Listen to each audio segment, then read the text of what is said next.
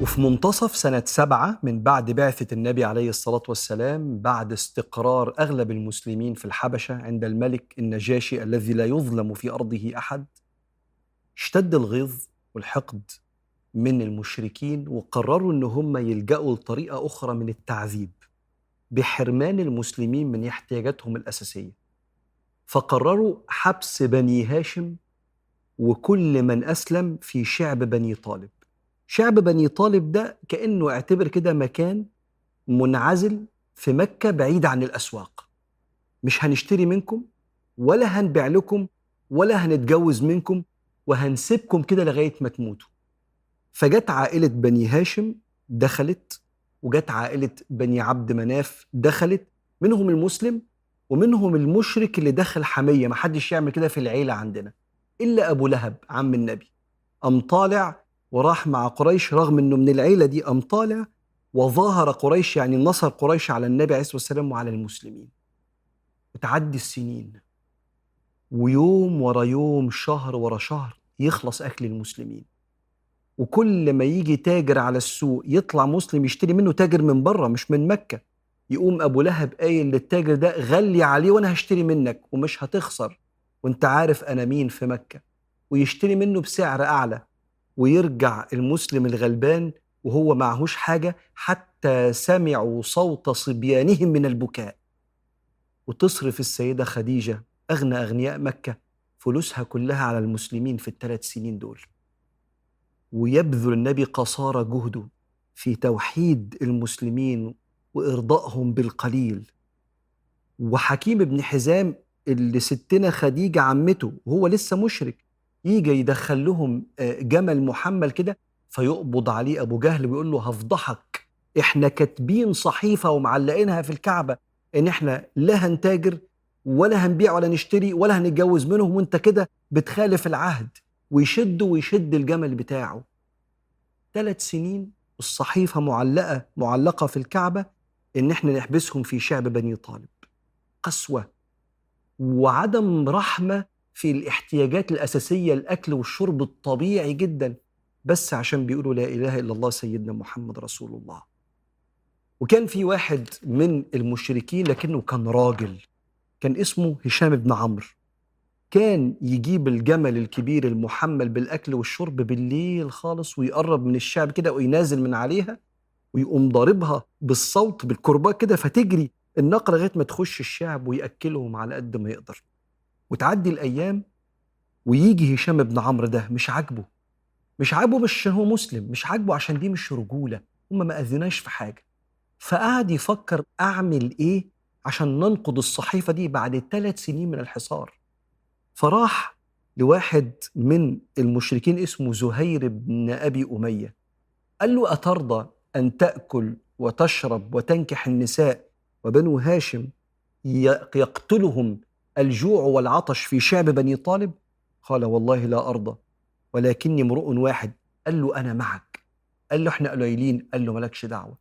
وقام رايح هشام بن عمرو للمطعم بن عدي، وكان مشرك بس كان راجل، قال له أترضى أن تأكل وتشرب وتنكح النساء وبنو هاشم يقتلهم الجوع والعطش في شعب بني طالب؟ قال لا ولكني امرؤ. قال معي الثاني زهير وأنا هشام بن عمرو معاك.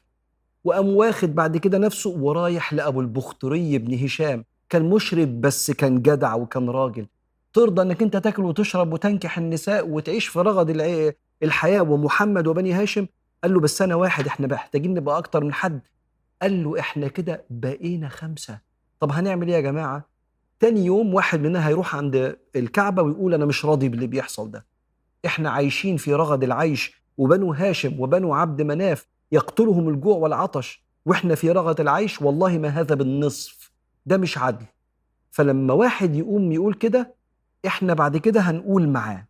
فراح وبدأ الموضوع ده، زهير أو زهير بن أبي أمية وقف عند الكعبة قدام أبو جهل وقال والله ما هذا بالنصف، نأكل ونشرب ونتنعم في رغد العيش وننكح النساء ومحمد وأصحابه من بني هاشم وبني عبد مناف يقتلهم الجوع؟ والله ما هذا بالنصف. فأم أبو جهل قال كذبت، إنها لصحيفة معلقة في الكعبة قد تعاهدنا وتعاقدنا عليها. فقام قايم أبو البختري بن هشام قال: بل أنت كذبت يا أبو جهل، وهو الصادق. أيوة، نقطع الصحيفة.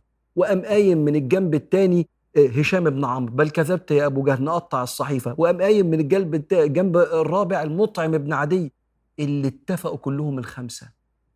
فبصت قريش وبدأ الصوت يعلى في فك الحصار ونقد الصحيفة. فقال أبو جهل: إن هذا أمر قد بيت بليل. في حد متفق على الموضوع ده. في دخلة أبو طالب عم النبي ويقول لهم: حدثني ابن أخي محمد وهو الصادق المصدوق أن الله قد أرسل القردة. قردة زي حشرة كده بتقرقض في الورق. وقد أكلت الصحيفة إلا موضع يذكر فيه الله. كلمة الله في الصحيفة. وزي ما قلت لحضراتكم كانوا بيكتبوا الله عادي لإيمانهم بأن في إله للكون، لكن كانوا مشركين بعبادة الأصنام مع ربنا. فتح وقال لهم: لو لم تجدوا ما أخبر محمد لأسلمنكم محمد تقتلوه. شوف ثقة أبو طالب في النبي عليه الصلاة والسلام وفي وحي ربنا. فتحوا مع الهوجة اللي حصلت دي، لقوا الصحيفة كلها متقرقضة ومتاكلة إلا موضع باسمك اللهم. وكأن نزل عليهم سهم الله كده، وقرروا نقد الصحيفة وفتح شعب بني طالب. ورجع المسلمين لديارهم تاني بعد حصار اقتصادي ومجاعة صبروا عشان خاطر ربنا. قريش كانوا عارفين ازاي يضغطوا على بشرية الصحابة في الحصار ده. البني آدم أول حاجة في الدنيا بيحتاجها الأكل، الشرب والهواء، بيسموه الاحتياجات الأساسية. وبعد كده بيحتاج الأمان. هم ضربوا لهم الأكل والشرب والأمان.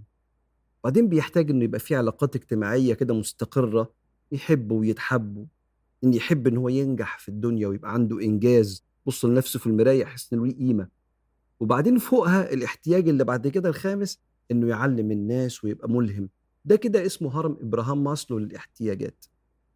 فهم عارفين كويس أوي إن البني آدم لو ما لقاش اللقمة وما لقاش يشرب وما حسش بالأمان، أفكاره وقيمه ممكن تتهز، ممكن يبيعها. هما كانوا فاكرين كده المشركين.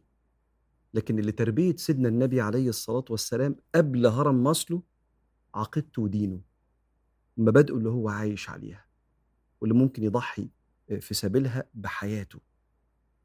وهنا في حتة مهمة جدا. لو انت نفسك تدعو الناس إلى الله والناس تحب ربنا وتصلي وتبقى مؤمنة، اشتغل كويس وسد احتياجاتك، وسد احتياجات اللي انت مسؤول عنه، عشان يبقوا هاديين ومنعمين في الدنيا فيتفرغ قلبهم لعبادة ربنا.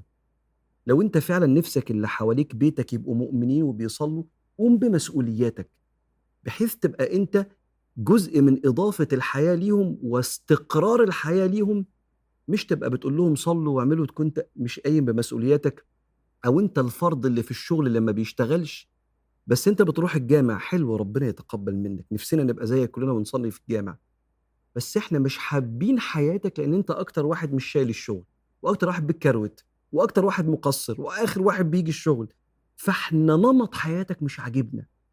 فلو سديت وحطيت كتفك وشلت معانا، هنحبك ونحب صلاتك لانك بتساهم في استقرار حياتنا.